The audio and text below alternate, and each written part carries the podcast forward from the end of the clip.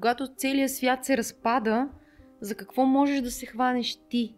Да, разбирането за кармата, разбирането за една по-висока духовна визия за света, разбирането за това взаимосвързване между душите, разбирането на това, че когато причиниш смърт и към теб ще дойде нещо такова. Винаги се е вярвало в нещо, защото иначе ако го няма, ти пропадаш. Любовта е това, което ни държи повече време тук.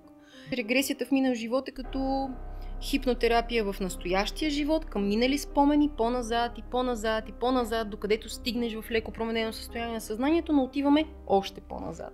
Все едно нашата цел е тялото да заспи, а съзнанието да остане будно.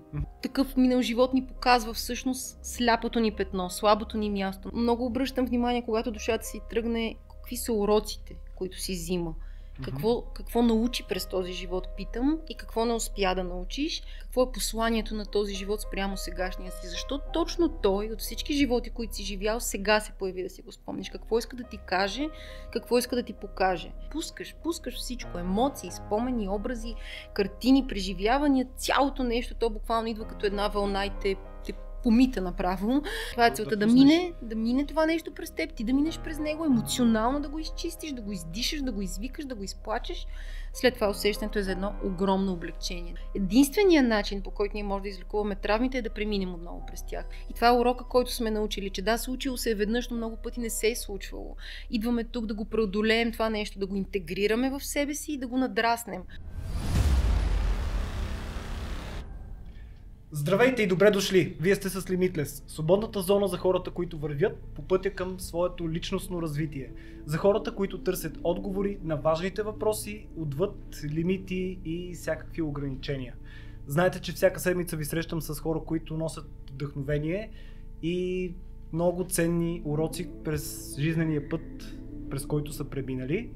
Днес, разбира се, няма да направя никакво изключение. Днес ще ви запозная с дипломиран клиничен психолог, който има в биографията си не едно и две обучения, семинари, пътуване към индийски университет Ашрам или Ашрам университет. Тя ще каже сега, ще сподели повече за нейните преживявания, защото тя има така възможността чрез хипнотерапия и чрез регресия да надникне в тайните на предишните животи. Много се радвам да кажа здравей и добре дошла. Здравей. На... Добре заварил. добре дошла Стефи Божилова, като мой специален гост. Много се радвам да те посрещна в студиото на Limitless. Много благодаря за поканата. И аз ти благодаря, че прие. Как се чувстваш? Добре. В тази атмосфера. много добре, много приятно. И на мен ми е много приятно. Ще говорим за теми, които така са в духовното, да. сфера, която забелязвам, че все повече и повече хора се интересуват в така, трудни времена, в които някакси се обръщаме към не само към материалните неща, които ни движат, но и към това, което не се вижда на повърхността. Кажи ми за теб как, как започна твой интерес към психологията? Той започна много отдавна всъщност започна с моето попадане в залата по йога при мой учител Венцислав Евтимов, който е въвел йога в България. Беше 2003 година, когато попаднах при него. Бях на 14 и много се запалих. Някак си намерих точно това, което и ти казаш. Обръщане към нещо по-голямо от нас, по-древно, по-старо, по-смислено, по-дълбоко. Някак си беше естествен път на моето търсене, защото аз много малко се интересувам от тези теми. Имах супер много изрезки от... А, м- имаше една рубрика в един вестник Тайни и загадки. Аз имам сега много изрезки. В смисъл, много малко се интересувам от този тип а, тайнствено, парапсихология, мистично, духовно. И в залата по йога аз буквално намерих обежище на, на моите търсения, на моите интереси. Намерих една общност, която много добре ме прие. Аз съм вегетарианка от 20 години, някак си просто фитнах в тази цялата общност. И оттам започнахме да четем книги, да се интересуваме Йогананда, за йога, за Штайнер, за Дънов, за регресии. Започнах да чета Майкъл Нютън, Брайан Лайс. Помня как с един от най-добрите ми приятели в а, йога, йога средите си говорихме, че един ден като пораснем ще отидем някъде в чужбина и ще си направим регресия при Майкъл Нютън. и така беше ясно, не знам, винаги ми е било ясно, че ще уча психология. Учих психология, учих хипнотерапия, след това и хипноза в Българска асоциация по хип, хипнотерапия, но Годината, в която аз учих, точно предишната година, мисля, беше починал основателя й, mm-hmm. Милен, който в обучението по хипноза а, обучаваше и за регресия и аз това не го хванах. Да. И ми, бе, и ме беше много яд, че съм го изпуснала.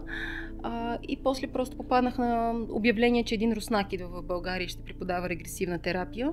Аз а, държа да го наричаме регресивна терапия, защото хората като чуят хипноза много се плашат. Да, натоварено е така. С много е натоварено. Която, да, Ами защото то е много... Отговаряща на това, което Много под въпрос не е тази хипноза, която човек попада, не си спомня нищо, аз правя така и той главата му пада и той не знае какво се е случило. Нека да си го представим като една водена медитация, като едно много задълбочаване в едно полубудно състояние, нали, това състояние алфа, в което мозъка ни изпада точно преди да заспи, точно след като се събуди, знаеш как се събуждаш и, и вече си осъзнаваш, че си в тялото на леглото, но още виждаш образи, картини от сънищата си и можеш да затвориш очи и да се върнеш там. Това е точно да. алфа състоянието на вълните на мозъка и то е това състояние, да кажем медитативно, полубудно. Mm-hmm. Просто не е това, тази супер дълбока хипноза, която показват по филмите, която ти казвам, че няма как да се случи в кабинета. Няма аз нещо, което мога да направя и ти изведнъж да се отцепиш да. и да, да отидеш. Нали? То е много плавно, дълбоко потапяне и въвеждане в цялата работа. А ти има ли си в живота ти събитие, което така да преобърне твоя светоглед и да се Имал. насочиш към Имала си? Ами имала съм, да, имала съм. Може би не едно, всъщност. Може би не едно. може би не едно. Но търсено ли беше или просто се случи като... Не, тези неща не можеш да ги търсиш. Те се случват. Те са... Ти си правиш, да кажем, регулярната йога практика или регулярната медитация, която всеки път си правиш и нещо се случва и mm-hmm. достигаш до нещо, осъзнаваш нещо, докосваш се до нещо, получаваш нещо като подарък. Mm-hmm. И някакси ти се отваря буквално мирогледа. А, ти каза подарък, някои хора го приемат като наказание това, което им се случва, някакво събитие, което наистина изпитва волята им до крайен предел.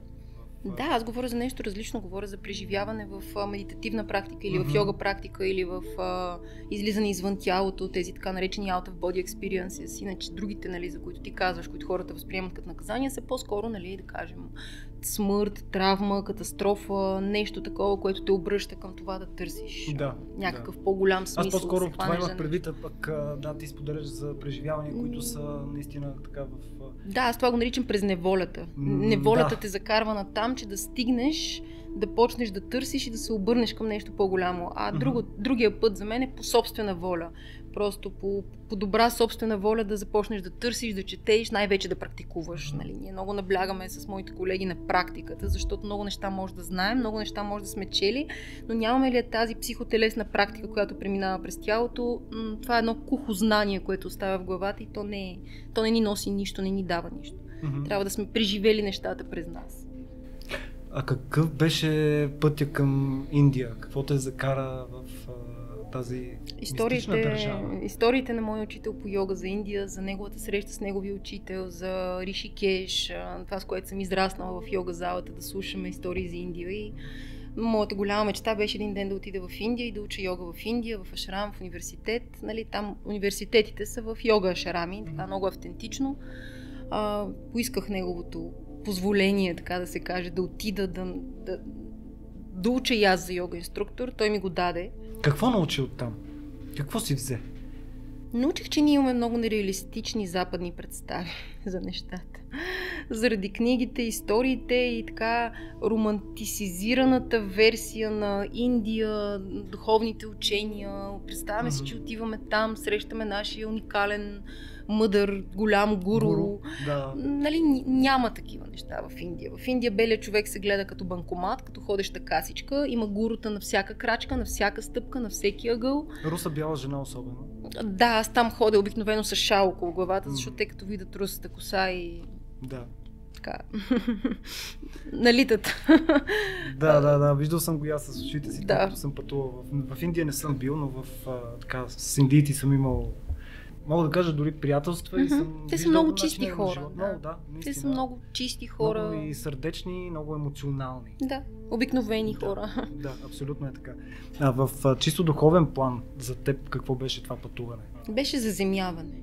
Аз си го представях много романтично през моите представи, а то беше, понеже ние много, за много дълго време отидахме за 3 месеца и половина, отидахме, не сме били през агенция, всичко си организирахме сами, бяхме си с раниците, пътувахме си с влаковете, автобусите, от едно място на друго. Смисъл беше много автентично бекпекинг експириенс. И беше много заземяващо. Буквално аз обичам да казвам, че нали, реалността мина през мен като влак и ме помете. Да. С цялата бедност, мизерия, хора върху тебе, искащи, нуждаещи се.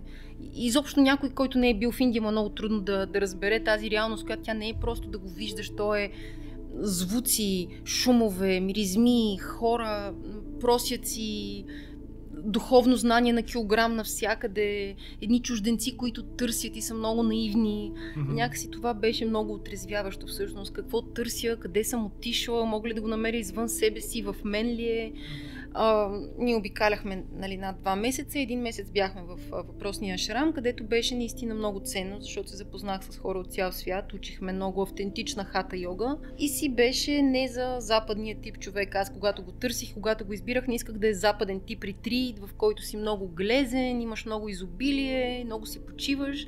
Исках да е да. максимално автентично до ашрамския живот. Ставаш в 5 сутринта, лягаш в 10 вечерта, по цял ден правиш нещо, копаеш, плевиш, имаш карма йога, Тоест, която е за работа. там, не сте сме ангажирани. Не, не. да медитирате цял ден. Не, имаш няколко часа йога практика сутрин, вечер, имаш церемония огнена, имаш медитация, другото mm-hmm. имаш лекции, лекторната част на йога, анатомия, физиология, философия и всички тези неща, които трябва да ги знаеш, за да бъдеш качествен йога преподавател.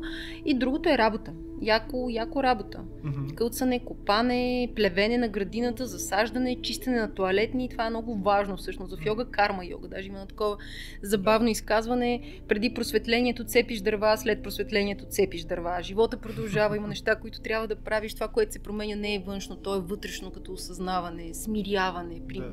Не примиряване, а смиряване с това, че в този свят е така. Mm.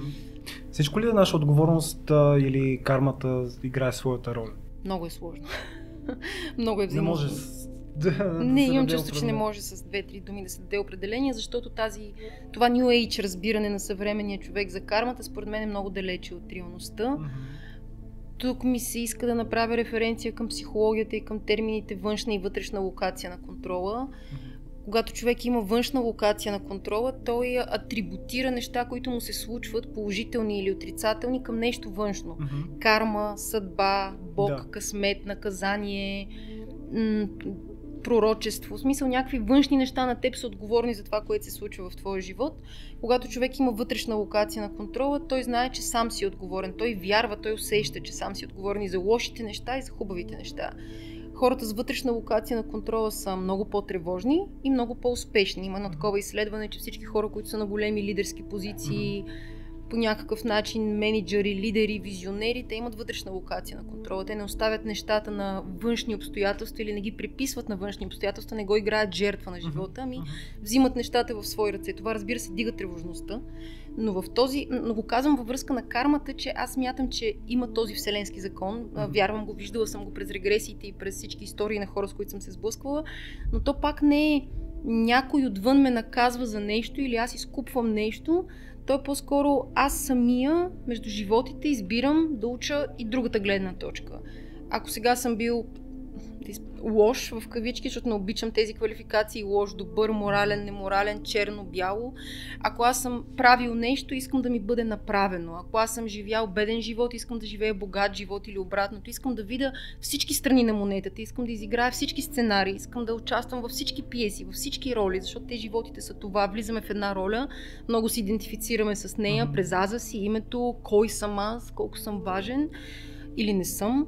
И след това душата напуска това и го оставя под себе си като разбирания и вече го няма това, тази его-идентификация вече отпада. А възможно ли е егото да бъде помощник в определени ситуации? О, да, аз съм много, много не против Защото егото. Защото има, да, и другото схващане, нали, че егото е най-големия враг на духовното израстване. Това пак са New, New Age разбирания. Да. Всичко, всичко, е, всичко е от егото и всичко лошо е от егото, всичко хубаво от нас. А ние трябва да разберем, че егото това е аза. Mm-hmm. Той се формира в между години и половина, две и 3-4 годишна възраст в детето. Аз имам две малки деца и много наблюдавах момента, в който около две годишна възраст те започнаха да говорят аз. Да се разпознават в огледалото mm. и да разбират, че това съм аз. Преди това те говорят за себе си в трето лице, говорят в множествено число, нямат тази идентификация. Момента за мен това е момента, в който душата се намества в този аз, с този външен вид, това име, този пол, този аз, нали, с всичко, тези родители, този дом. Егото е нашия аз, ние не, може да се, ние не можем да излезем от това, не можем да кажем това е от егото, това не е от егото. Всичко е пречупено през тази призма, всичко е един аз. Не е нещо лошо това, което е м- така неработещо и на което трябва да обърнем внимание, е когато прекалено много се идентифицираме със своите страхове, травми, възпитание, модели на мислене, на поведение и си казваме това, това ми е любимо, между другото, оправдание, това съм си аз. Аз съм си такъв. Това Ти съм. трябва да ме приемеш да, такъв. Да, да, да. Аз също съм била там много дълго време. Аз съм си такава. Ако не те устройва, чао. Това съм аз. И в един момент осъзнаваш в твоя терапевтичен път и практически който го живееш нали, през терапия, през духовния ти път, осъзнаваш, че това е много голямо оправдание. Ти се криеш за твоето его, за да не се промениш, да не станеш по-добра версия на себе си, за да не пуснеш, за да не оставиш някакви модели в миналото, които вече не ти служат, не ти вършат работа, но ти пак през твоя аз го правиш цялото това нещо. Къде отиват душите ни? Къде отивам нашата душа, когато напусне тялото? Има ли преходен период преди да... Има за различните души е различно дълъг. А, тук е важно да кажа, че няма време в това пространство между животите. Няма това кой живот подред ти е, колко години оставаш тук, кой номер ниво си на душа. В смисъл това номеричното, нумерологичното и цялото преброяване, което ние правим през нашето човешко съзнание, го няма. Има много, малко, дълго, кратко, бързо, бавно, такива понятия, но там няма, времето не е линейно. Забелязала съм през регресиите, че хора, които имат много неочаквана смърт, имали са в миналия си живот, не по болест, не по старост, ами изведнъж нещо се случва някакси психиката им не се е подготвила за това да напуснат това тяло и те имат нужда от по-дълго време да останат в този преходен период и да наблюдават близките си, децата си, хората, които обичат, за да видят, че всичко ще бъде наред. По-дълго време трябва на душата да осъзнае, че това приключи. И тогава нещо сякаш ги изтегля, нещо ги издърпва, те просто скъсват връзката с човешкото. Също съм забелязала, че хора, които оставят нещо, като малки деца, като любим, като болен близък, също много по-дълго време стоят и просто присъстват, наблюдават, за да се уверят някакси, че този човек ще бъде окей. Okay. Любовта е това, което ни държи, това искам да кажа. Любовта е това, което ни държи повече време тук. И след това просто постепенно се отива в едно пространство, което хората описват по много сходен начин. То е безкрайно, светло, някои казват космос, някои казват светлини, виждат там различни други точки, различни други души, които са на клъстъри, така на, на, на групички. Mm-hmm. Казват, че има много спокойствие, много. Не, не е щастие, защото щастието пак е една такава свръхпозитивна емоция. Ами хармония, спокойствие, нула, едно такова неутрално и много изпълващо отвътре. Може ли го сравниш с медитативно състояние, в което наистина успяваш да навлезеш и да, и не. себе си? И да и не, защото в една дълбока медитация навлизаш много навътре в себе си, в едно нулево пространство, там където си наблюдателя. Аз там, така където... си го представи, като нулево. Да, а, а, а, а в това преживяване, когато напускаш тялото, излизаш и отиваш в едно пространство, където те приемат много добре и там няма болки, няма съжаление, няма ей, защо не, не го направих това, трябваше още, още, още, тази цялата тревожност от ума ни, още да направя, още да свърша, още да бъда, нещо не е достатъчно, това го няма там. Има едно много дълбоко осъзнаване. Научих тези тези уроци, не научих това и това. Да. Този живот, колкото и да беше тежък или травматичен, ми даде нещо. И всъщност аз много обръщам внимание в към края на регресията, след като човек излезе от живота, който е попаднал, разгледали сме го до от самото начало, всички спомени до самия край, целият контекст на това, което се е случило, много обръщам внимание, когато душата си тръгне, какви са уроците, които си взима. Какво, какво научи през този живот, питам, и какво не успя да научиш. И после въпроса, който за мен е най-ценен, е какво е посланието на този живот спрямо сегашния си? Защо точно той от всички животи, които си живял, сега се появи да си го спомниш? Какво иска да ти каже? Какво иска да ти покаже? И винаги човек осъзнава една такава тънка нишка между тези два живота. Да. А, нека така за хората, които ни гледат и не са запознати с а, метода на регресията и хипнотерапията. Да. Има ли разлика между регресия, регрес... то е всъщност регресивна хипнотерапия? Аз не съм много... То е регресия в минал живот, защото термина регресия в психологията значи регресиране до, една, до едно наше по-старо състояние. Примерно в класическата психотерапия регресия се използва да кажем ти сега си усмихнат, комуникативен, успешен и в един момент изведнъж ставаш, да кажем, в някаква ситуация тревожен, оплашен, м- не знаеш какво ти се случва, но нещо в теб се активира. Това, това, е, това е регрес към uh-huh. някакво детско състояние в момент, когато се чувства травмиран, оплашен, заплашен, унизен, уязвен или в някаква нова атмосфера и си чувства от тази цялата тревожност. В психотерапията ние го наричаме регрес към едно по-детско състояние. И много качествено се работи с тези детски състояния, с тези детски спомени. Така че регресията в минал живот е като хипнотерапия в настоящия живот, към минали спомени, по-назад и по-назад и по-назад, докъдето стигнеш в леко променено състояние на съзнанието, но отиваме още по-назад. И вече се връщаме преди този живот. Ние си говорихме в предварителния разговор с теб, че много хора го схващат като, като чуят така с а, да, ами това, как, са, как се това е Холивуд. Да, това е с... това е Холивуд. Как се казваше? Махал. Махалото, да. да. Така ли се случва? Не, не се случва така. Случват се като една водена медитация. Аз предварително винаги пращам аудиофайл на водена дълбока релаксация. Това, което в йога се нарича йога нидра, една много древна техника за отпускане дълбоко на цялото тяло. На запад се нарича автогенен мускулен тренинг. Просто отпускаме много дълбоко тялото. Все едно нашата цел е тялото да заспи, а съзнанието да остане будно. И тогава всъщност се случва това превключване на мозъка към по алфа вълнина чистота на мозъка, в която ние вече виждаме, пускаме емоции, отключваме стари травми, влизаме в, в стари наши преживявания и така после с стълба, с пространство, водено надолу, надълбоко, навътре, с броене, отвеждам плавно хората в минали преживявания. Винаги съм си мислил това, това предполагам, че е сериозна отговорност, когато водиш... Да, усеща се. Усеща, усеща така се, нали? усеща, да. да. Има ли риск не. навлизане в такова пространство за човека. Да... Не, може да не се получи. Има хора, на които не им се получава. Uh-huh. Не виждат нищо, седят тук. Аз още като ми отговори човека след цялото въвеждане, което правя, което е 20-25 минути, и го питам какво виждаш, какво усещаш, и ако човек ми каже нищо, аз знам, че е там.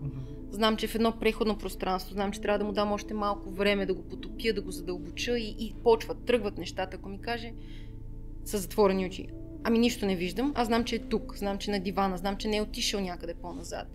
Опитваме още малко и просто го връщам. Направили сме една много дълбока релаксация, тялото е отпуснато, психиката е отпочинала, но пробваме следващ път. Винаги има кажем, един-двама човека на 10, на които регресията не им се получава. Защо? Това вече е съвсем друга тема. Може да са шумове, може да е напрежение, може да е някакъв страх на ума, какво ще ми се случи, какво ще видя, какво ще преживея. към теб самата. Да, рапорта, който ние изграждаме в предварителния разговор, за това пиша, за това качвам видеа, за това просто за да ме опознаят хората, за това пращам този аудиофайл предварително, да са ми слушали гласа, да са се отпуснали, да знаят, че че тази релаксация, която ще направим, не е нищо страшно. Това е едно много дълбоко отпускане просто.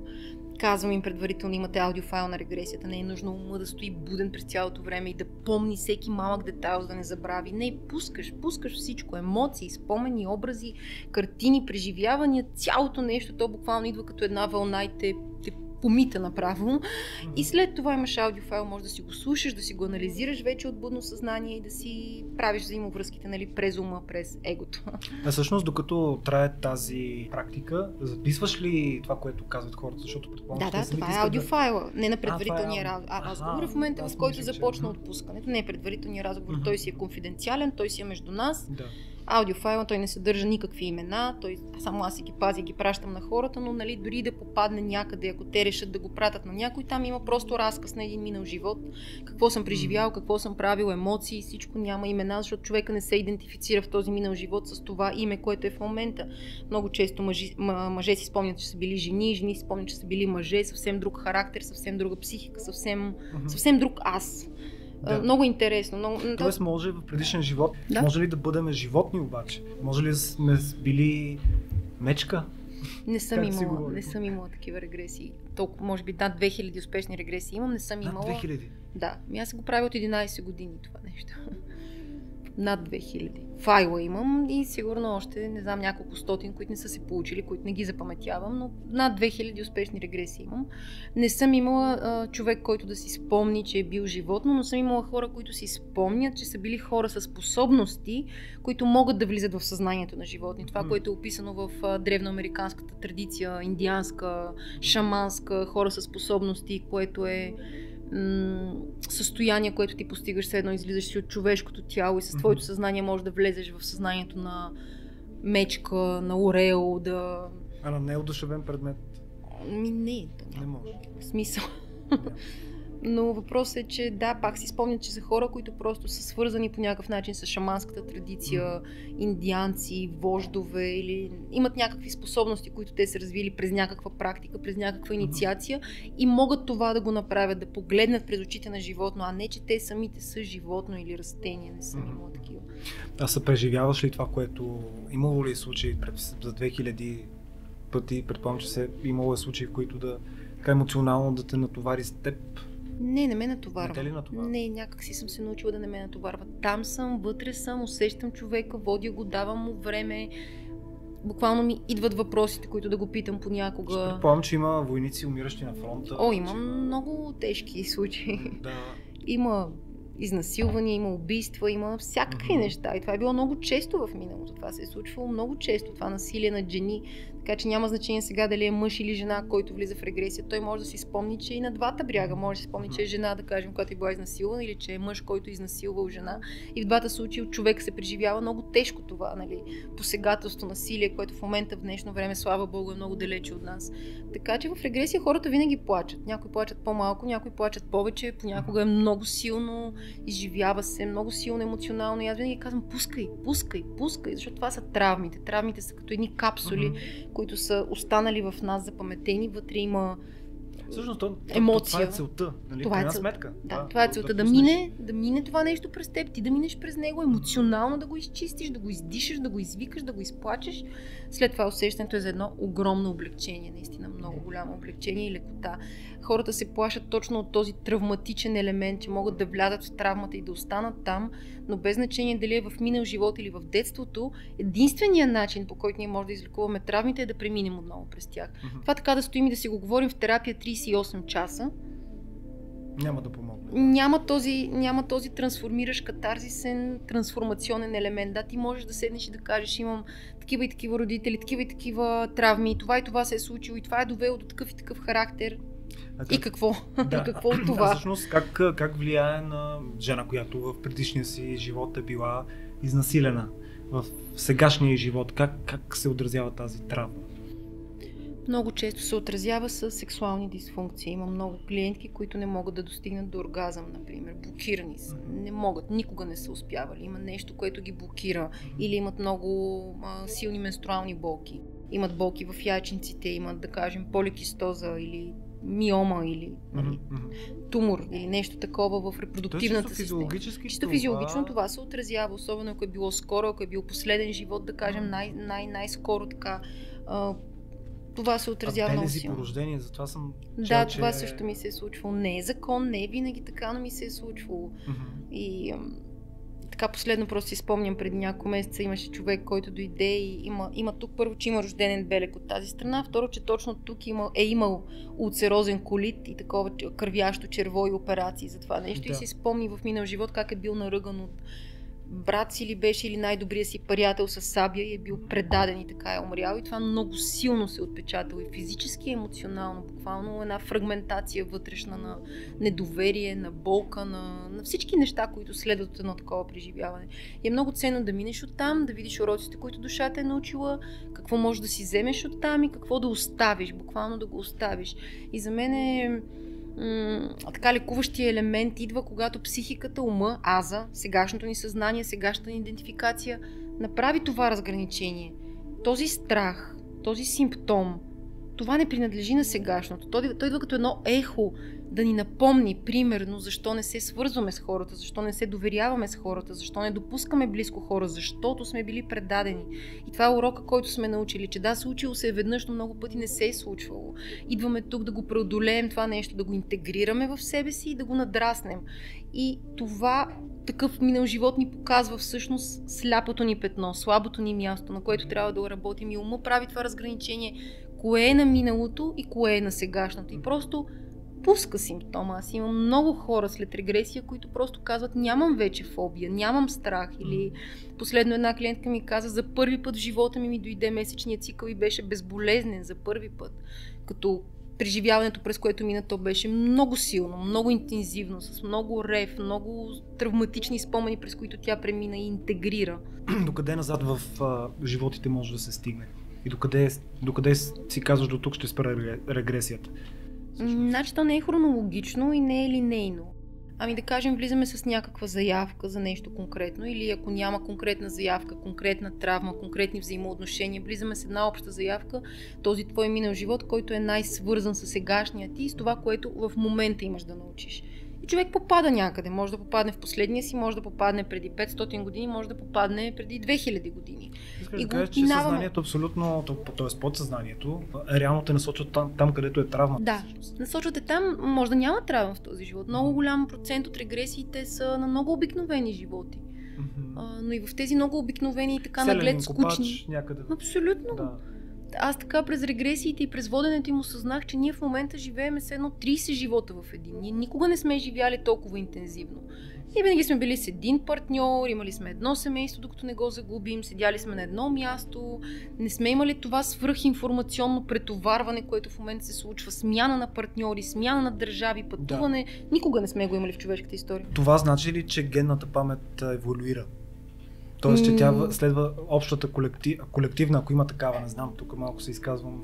Да, сега ще кажем за колективната да, памет. За колективната. Според мен ние еволюираме по-бързо, отколкото нашата психика може да го понесе.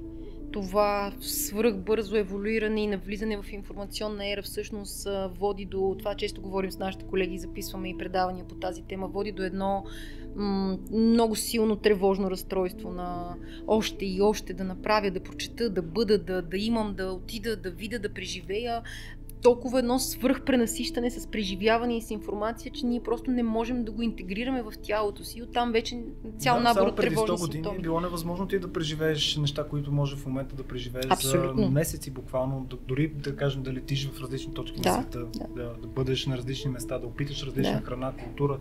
Да не говорим за онлайн пространството, нали, като... Това пък е вече цяла друга реалност, в която Абсолютно. те първо навлизаме. Абсолютно. Това а, всъщност от какво е следствие според теб? Има ли някакво натрупване, айде така да го нарека? Натрупване от а, някакъв път, към който върви това прераждане и прераждане, т.е. еволюира ли съзнанието? Да, мисля, че душата еволюира и това, което казват на изтока, е, че всъщност ние минаваме през много, много стотици или хиляди животи, в които просто се надграждаме, надграждаме, научаваме още и още уроци, опитности, нещо, което горе в духовния свят не можеш да го научиш, седейки само там, защото там е спокойствие, там е нула, там е мир, там няма конфликти, няма взаимоотношения, няма раздели, няма травми, няма наранявания mm-hmm. и всъщност слизаме през тези тела. Mm-hmm. Може да не е само на тази планета, може да е на други планети, в други тела, в съвсем други светове, за да учим, да учим, да учим и в един момент душата да, да еволюира към по-висше съзнание и да се върне към първоисточника, така да го наречем. А за колективното, което преди да. малко каза, м- така в съвременния свят Юнг го въвежда това като терминология, колективното несъзнавано. В на изток се нарича каша, общото информационно поле, да.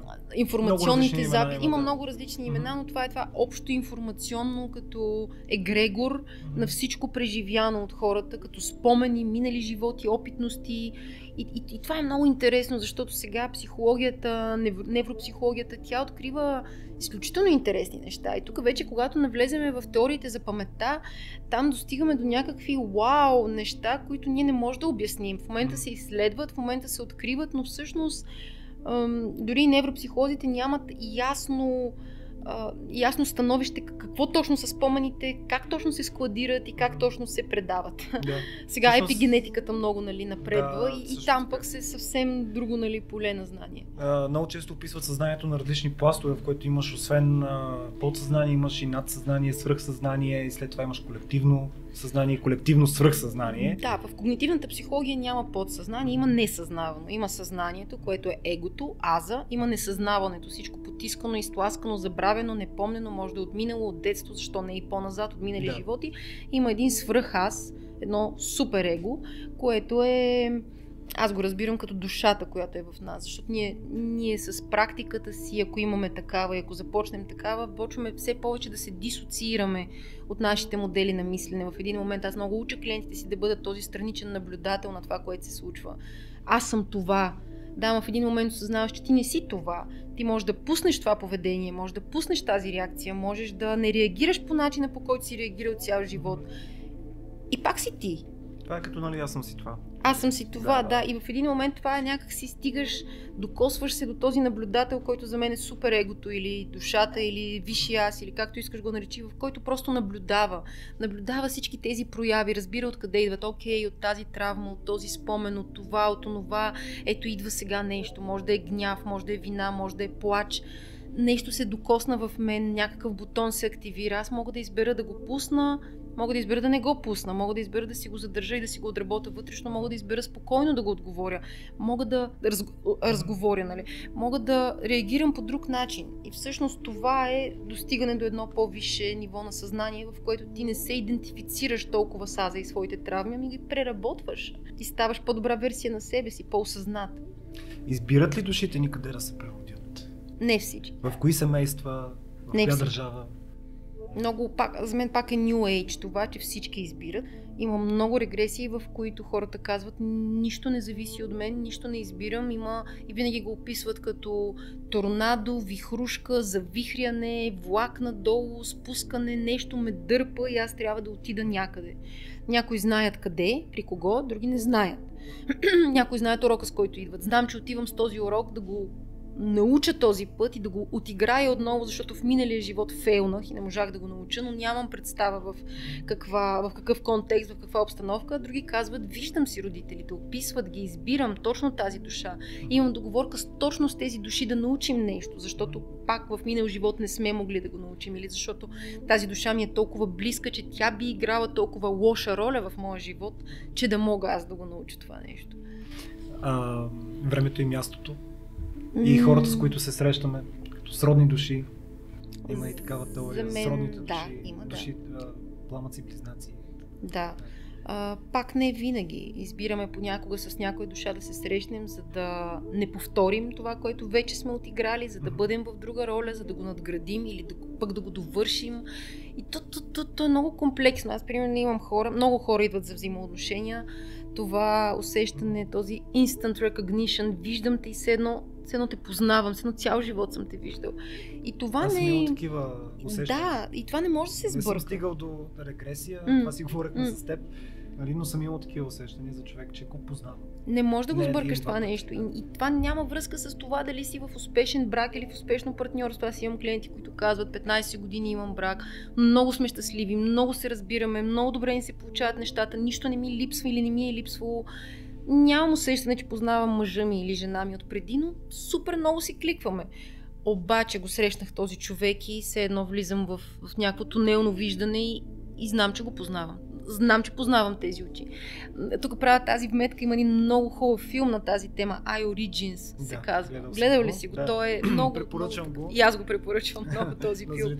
Виждаш тези очи и знаеш, че познаваш тези очи. И хората идват и откъде познавам този човек, защо така се чувствам около него. И тук съм забелязала две тенденции. Регресия, в която той си спомня, че е имал с този човек много силна любов или много хубаво семейство, много хармонични взаимоотношения, деца и всичко. И сега го срещаш отново и тя душата ти го иска това преживяване. Обаче вие сега идвате не за това. Вие сте го играли това. Този сценарий вече е отигран. Няма смисъл да го повтаряте. Идвате за да друг тип взаимоотношения да изградите. Приятелски, партньорски, колега, колегиални или за да го надраснете това нещо. И другия сценарий е имали сте нещо и то ви е било отнето или е прекъснато. Защото в миналото е имало много преждевременна смърт, непозволяване от родители да се, да. да се обича този човек, защото е от друга, от друга прослойка на обществото, примерно. Или друга религия. И друга религия, причини. или много-много причини. Всъщност за първ път ние имаме а, избора да изберем всеки един човек, без значение от свят, религия, раса, социален статут. Всъщност в миналото не сме го имали. И другия сценарий е, че хората си спомнят, че много са обичали някой и това не е било довършено не е било проиграно. И сега пак се срещате, за да го довършите, за да имате това, което тогава не сте имали. Има ли си такава разтърсваща история? Има много. Така ли? има много, ами, има много, много разтърсващи истории. Аз много дълго време не исках да качвам разказани регресии, защото знам, че това създава в хората очаквания. А, и в живота, и в регресията, и в терапията, най-лошото нещо, което може да имаме са очакванията. И на мен ще ми се случи това, което на някой друг се е случило. И аз ще преживея да. нещо толкова разтърсващо. Еми да, ама твоето е друго. Да. Ти ще влезеш в нещо различно, ти ще го преживееш по друг начин, ще си вземеш своите уроци и опитности, но няма да е същото. Така че аз много дълго време не качвах случаи. После започнах да качвам. В сайта ми има доста разказани случаи. Имам още много.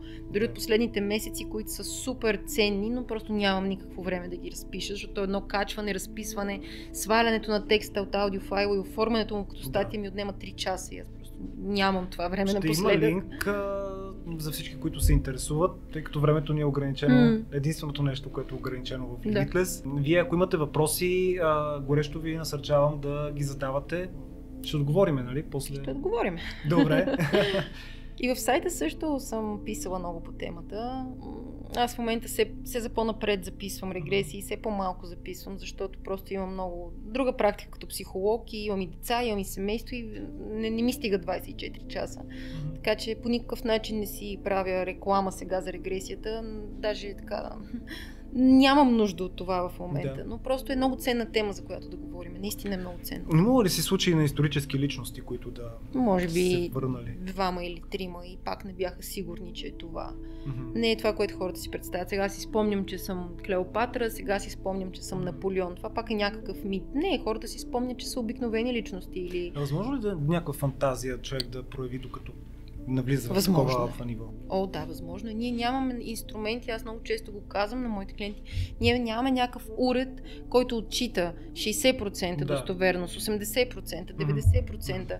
И тук специално и когато говорим за хипнотерапия, дори и за връщане в детството, паметта има такава конструктивна способност. И това много пъти е изследвано в психологията, да си конструираме спомени, да си взимаме елементи от неща, които сме видяли, чули, прочели и да си ги допълваме и, и може да се закълнем, че това е наш спомен, да кажем, дори от детството, да. но той не е точно така да. се случил.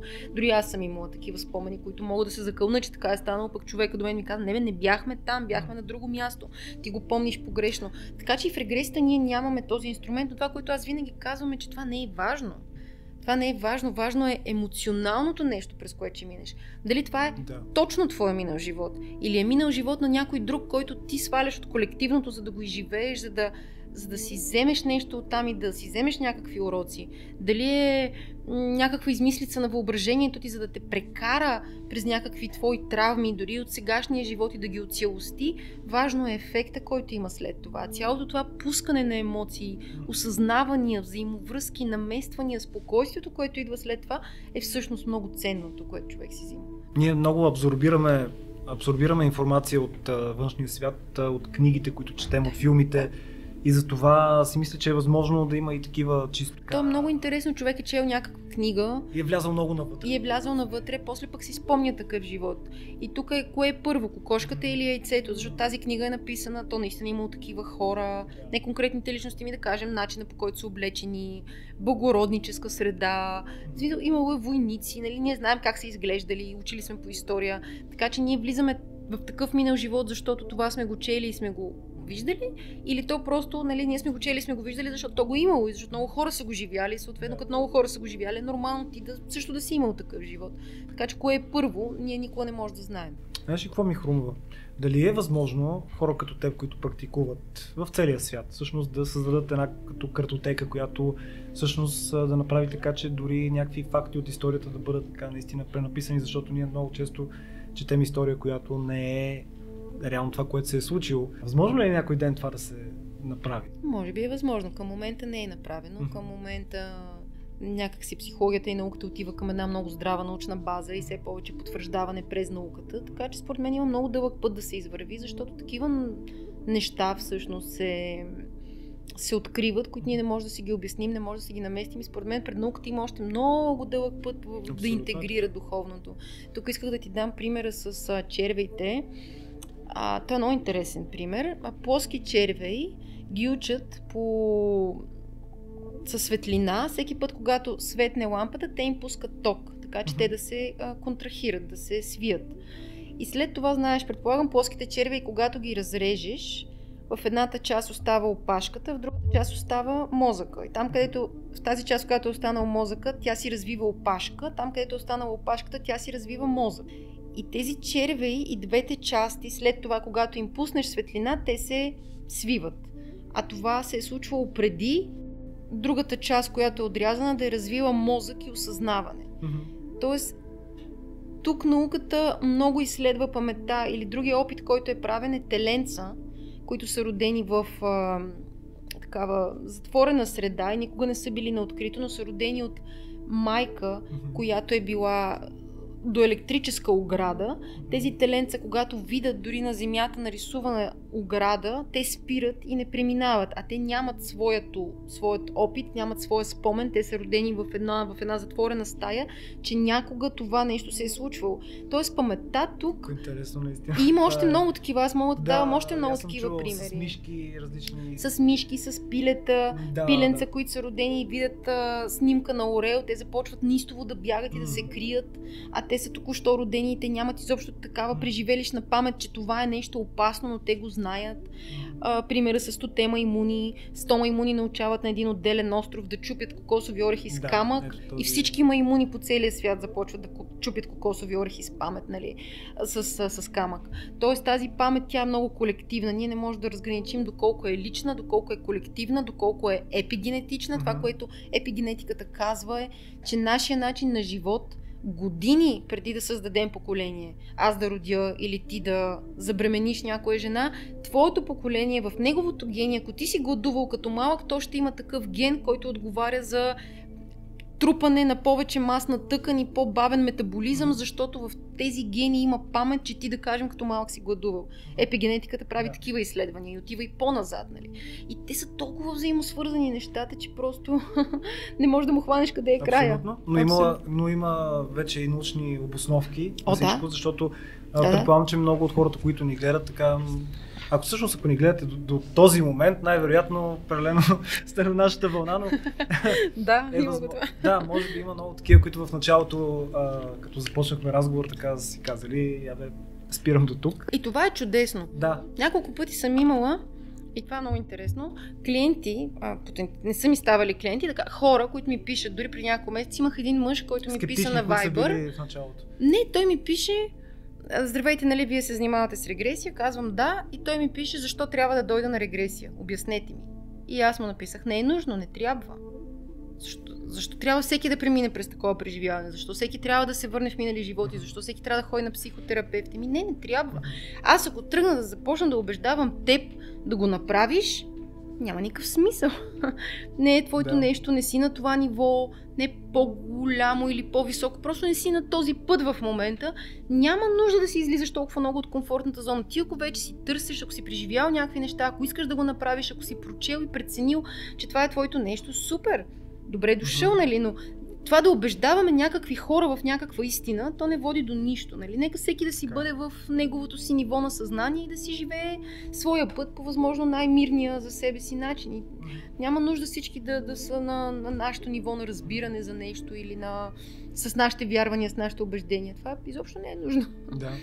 А, докъде влияе социалното програмиране? Поне аз така наричам а, това, което се случва с децата, когато постъпят в училище, когато социума всъщност ги вкара в една система. да. Това в какъв контекст? В контекста на това, че доколкото съм чел и съм се интересувал, децата преди така, 2-3, ти ще кажеш по-точно, 2-3 mm-hmm. годишна възраст, имат спомени. Да, о, това да, да. къде са били? Аз много често, когато правим хипнотерапия в сегашния живот, всъщност се връщаме много назад, защото той мозъка си регистрира. Той мозъка си регистрира от вътреотробния живот, още спомени. Пренаталната психология тук има много интересни изследвания, все повече, защото е преди едно 50-60 години психолозите са казвали м- спомените започват от 2-3 годишна възраст, но сега пренаталната психология знае, че ние имаме спомени още от начина по който сме се чувствали във вътреотробния си живот. Емоциите на майката, нейните щастливи моменти или травматични моменти, нейния страх, това произвежда определени хормони, които ембриона ги усеща и оттам той развива едно усещане за света, в който ще дойде. Така че да, да, хората имат спомени. Дори наскоро правих хипнотерапия на една моя клиентка за страха и от изоставяне.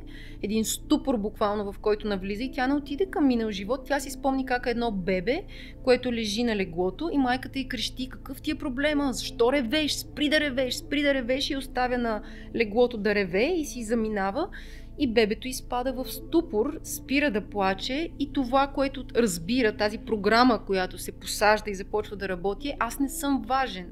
Моите емоции не са важни. Аз нямам значение. Аз създавам дискомфорт с това, че имам емоции. И оттам тръгва не съм достатъчен, чувство за малоценност, потискане на емоциите, капсулиране на емоциите. Ние трябва да разберем, че това потискане на емоциите то води до много голяма психосоматика, до много а, заболявания на тялото и оттам и до доста, доста сериозни проблеми.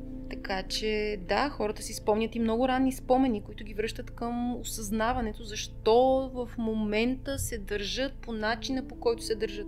Ам, възможно ли е да се направи не регресия, а поглед в бъдещето? Да, нарича се прогресия. Прогресия, да, докато се сетя, да. Но то е, как да кажа, плод на нашето въображение. Защото, както и регресията, не разбираш неща, които ти не си преживял. Ти си спомняш твои собствени спомени. И да кажем, често се случва да идват клиенти, които са загубили дете и те казват, искам да разбера защо той си тръгна. И аз казвам, ти не можеш да разбереш това, можеш да разбереш защо ти в твоя живот имаш тази опитност на това, че си загубил дете, защо ти си избрал да имаш такава опитност, какво теб те учи това, но не можеш да си спомниш защо пътя на една друга душа е такъв какъвто е. Да, исках да кажа, че в регресия човек си спомня неща, които е преживял, не разбира неща, които няма как да знае. Мгм. Така и в прогресия ти не ставаш врачка или ясновидец как ще се случат нещата, не развиваш някакви свръхестествени способности, а по-скоро, да кажем, правим прогресия в моменти на кръстопът в живота на хората. Дали да поема по този път с този партньор или не.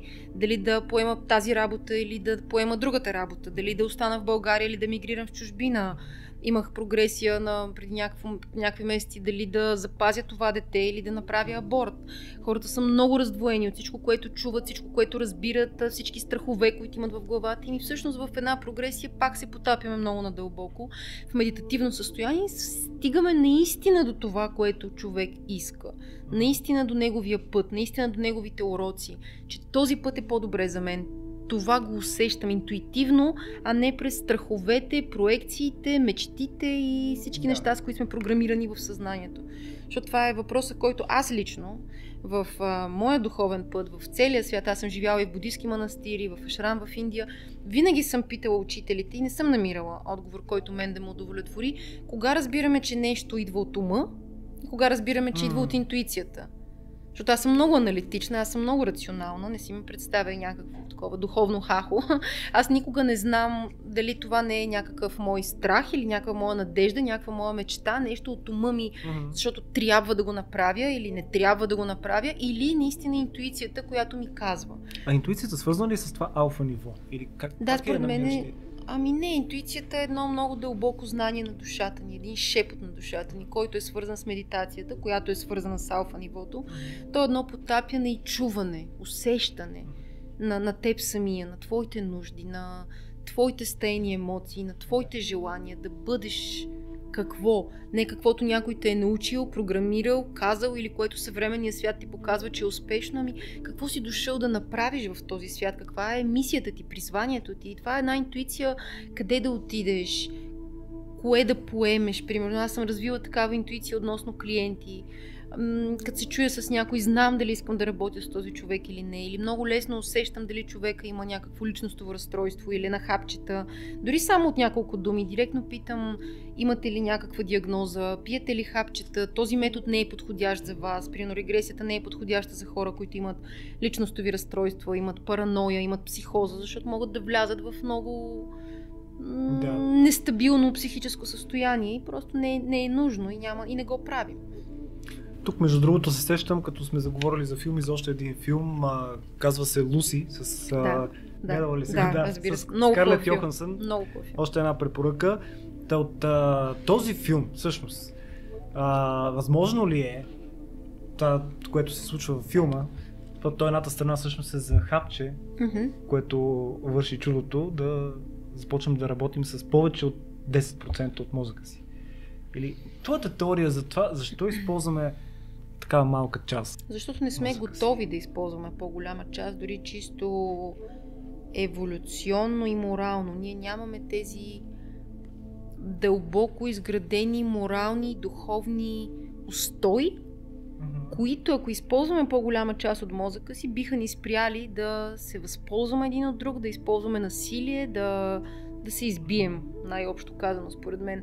Някакси човечеството е тръгнало по един много външен, материален и комерциален път и губи, губи тези устои вътрешните, всъщност. И тези дни имах няколко много интересни сесии с клиенти, много притеснени от това, което се случва в момента по света с Русия, Украина и тази война, която си избухва. И, и точно за това говорихме, че когато целият свят се разпада, за какво можеш да се хванеш ти, ако не можеш да се хванеш за нищо външно. Един клиент каза, и това е много интересно, а, аз се ужасих от себе си, че изпитах удоволствие, когато видях а, да взривяват невинни хора. И осъзнах, че ако аз съм поставен в тази роля, може би аз бих натиснал червеното копче. И кое ме спира сега? Спирате социалния филтър, културния филтър, моралния филтър, mm-hmm. семейството, детето, но ако ти си изпратен там да направиш нещо такова, античовешко, антихуманно и ти е казано, можеш да го направиш и няма да има последствия, и ти ще го направиш, ако нямаш нещо вътрешно, което да те води. Да, разбирането за кармата, разбирането за една по-висока духовна визия за света, разбирането за това взаимосвързване между душите, разбирането на това, че когато причиниш смърт и към теб ще дойде нещо такова. Не като наказание на някой отгоре, който с една палка се разпорежда, ами като един естествен вселенски природен закон, че всичко е циклично и всичко се връща и когато си бил от едната страна в крайност, ще бъдеш и от другата страна в крайност. Когато си бил много богат човек, който е злоупотребявал, ще бъдеш и много беден човек, с който злоупотребяват. Когато си бил изнасилвач, ще бъдеш изнасилен в друг живот, за да го преживееш, за да видиш какво е, за да се обогатиш, но, но ако нямаш някакъв такъв вътрешен морален, морален стопер, устой или нещо, за което да се хванеш, е много страшно в света, в който живеем в момента. Наистина, все едно, все едно всичко се разпада и хората казват, нямам почва под краката си, ами тогава всъщност идва тази вътрешна вяра – може да е религиозна, може да е духовна, може да си е твоето си нещо, твоето си разбиране с твоите думи, които използваш, природа, абсолют, колективно, първосъздател, пача мама, Бога Слънце, но нещо. И тук, нали, това, което говорихме с теб в предварителния разговор, невропсихологията, невронауката установява, че всъщност нашото ДНК ти знаеш, той от ДНК-то се използват примерно 3%, по-голямата част mm. се наричаше до сега джънк. Да DNA, но вече не е. Вече все повече се откриват а, ДНК структури, които отговарят за нещо такова и се е открило, че има а, ген, религиозен ген. Mm-hmm. Не за конкретна религия, ами в, в такъв смисъл, че човек е предразположен дори еволюционно да вярва в нещо по-голямо от него, да се чувства малка част от нещо голямо. И във всички култури, народи, племена и общности никога не е имало пълен 100% атеизъм. Винаги се е вярвало в нещо, защото иначе ако го няма, ти пропадаш, пропадаш и ние го виждаме в днешния свят, пропадаш в една тревожност, пропадаш в една депресия, в една апатия и какъв е смисъла да правя това, което правя, ако след 10, 20 или 50 години всичко приключва и, и нищо е нямало значение. Какъв е смисъл? И тук смисъла се получава от едно духовно м- знание, но не прочетено и заучено, а за мен е преживяно. Преживяно. А, точно в този ред на мисли за България, за българите, има ли такава унаследеност за духовност, тъй като поне аз наблюдавам, че някакси атеизма е по-преобладаващата в преобладаваща част от обществото. Според мен това е в целия свят.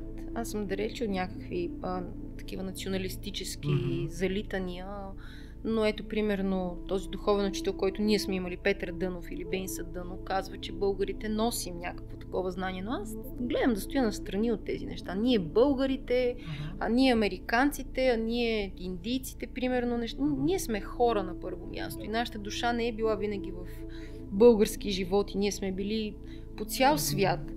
Тук е хубаво да кажем, че има и нещо като родова памет на нашите предци. Това всъщност с което се занимава епигенетиката и в психологическата сфера, това с което се занимават семейните констелации. Те изследват това, което ние си носим от нашите поколения назад на твоята баба, на твоята прабаба, на твоето пето, шесто поколение назад нещо много травматично може да се е случило и ти да го преживяваш. И твоите деца да го преживяват, и твоите родители да са го преживявали. Аз много често го виждам това. Много често го виждам. А, нещо се е случило на прабаба ми, то се случва и на баба ми, се случва и на майка ми, всъщност по някакъв много случайен начин се случва и на мен. И, Но това има преди, че е паралелно с а, така, предишния живот, който душата е внесла. Да, за мен това, това са две линии и тези две линии, ако ние ги изследваме през практика, mm-hmm. да кажем през регресия, през хипнотерапия, през семейни констелации, през родовата памет, получаваме една много пълна картинка на, на това, което сме ние в момента. И тук препоръчвам една книга на Майкъл Уолин, мисля, че беше Не всичко започва от теб. Книгата се казва Не всичко започва от теб и там много се обяснява за това, че ние сме много взаимосвързани с това, което нашите предци са живели. И тук вече идва българското. Българите сме преживели 500 години робство, преживели сме някакви неща. Това със сигурност се отразява в нашата генетична памет. Но отделно всеки един от нас си е преживял, преживял някакви минали животи и това също ни се отразява. И възпитанието също ни се отразява, и характера, който сме развили, ни се отразява, и зодията, според мен, ни се отразява. Наталната карта, астрологията също е много дълбока наука и то става... Толкова много фактори. И то са толкова много фактори, че не можеш да хванеш един да. и да кажеш това е, заради това се случват нещата. И затова, когато се работи терапевтично, трябва да се работи много интегрално и много холистично, да се разглеждат всички тези различни аспекти, иначе просто е непълно и е повърхностно. Ти спомена, че всички хора сме в същината си хора. Души. Сме души. души. Да. И всички търсим щастието. Аз винаги задавам един въпрос в този подкаст и то е формула на щастието. Каква е твоята формула? Автентичност. Аз много бягам от а, щастие и позитивизъм като понятие, защото съм много натоварени с а, съвременни разбирания, които за мен са много плоски, плитки и повърхностни. И всъщност това, към което се стремя в своята практика с клиенти и на което уча моите клиенти е да бъдат автентични, а не то може позитивни. Това е неща. А това е много трудно. Автентично какво значи? В момента, ако се чувствам тъжен, ами имам право да се чувствам тъжен. Стоя в това нещо, кисна си в него, усещам си го, изплаквам си го, давам си време да се чувствам по начина, по който се чувствам и мога да го говоря с теб, с теб, с теб, мога да споделя, чувствам се така, да. без това да се превръща в жертвеност и в мрънкане, просто така се чувствам и когато съм щастлив, да бъда щастлив. Всъщност аз много често виждам в практиката си колко много стопери имаме ние да бъдем автентични, колко много такива заучени вярвания нямам право да съм тъжен, да. нямам право да съм щастлив, нямам право да споделям моето щастие, нямам право да се фукам защото нещо лошо може да ми се случи, свързано с суеверия, свързано с неща, които нашите родители са ни казвали, нашите баби са ни казвали, не дърпай дявола за опашката, приведена главица, сабя не, сабя не ясече. Някакви такива неща в народопсихологията ни много, че, че ние трябва да се потискаме, да се правим на някой, който не сме, през роля, през маска. А всъщност автентичността е това, което ни прави себе си понякога щастливи, понякога не, понякога приповдигнати, понякога в период на почивка. Циклично е, не можем винаги да бъдем щастливи, но ако винаги бъдем автентични и винаги споделяме през своята уязвимост и оголеност как се чувстваме и не се страхуваме да споделим, тогава смятам, че живеем един много истински живот, много, много такъв какъвто трябва да бъде, за да се чувстваме добре със себе си. Ами, може би така, с това да завършим, да отправим към а, хората, които ни гледат това пожелание да Да влизаме достигнат. повече в своята автентичност, Точно без да се страхуваме. Не, не е толкова послание, страшно. не да. пожелание. Това също- Послание, послание, да се Точно. стремим да бъдем автентични в начина по който се чувстваме, в мислите си, в емоциите си, в състоянията си. Просто да бъдем автентични не е толкова страшно, не е толкова лошо и не е толкова трудно наистина. И когато се свързваме с другия през своята автентичност, тогава всъщност са най-дълбоките взаимовръзки на, на, душа, на душа с душа. Много ти благодаря. И аз много за, ти благодаря. за всичко, което сподели. Беше безкрайно интересно. Надявам се, че и за вас е било така. Ако ви е харесало съдържанието, което споделяме, абонирайте се за канала, ако все още не сте го направили и може да подкрепите Limitless в Patreon. Ще има линк отдолу. Ще има линк и към сайта на Стефи. Има много информация. Много информация има, има много истории. Да. Истински, реални истории, които аз самия ще чета с интерес и за бъдеще. Благодаря за поканата. Наистина беше ми много приятно. Беше наистина истинско удоволствие за мен. Аз лично научих много. Благодаря ви още веднъж. Довиждане и до нови срещи.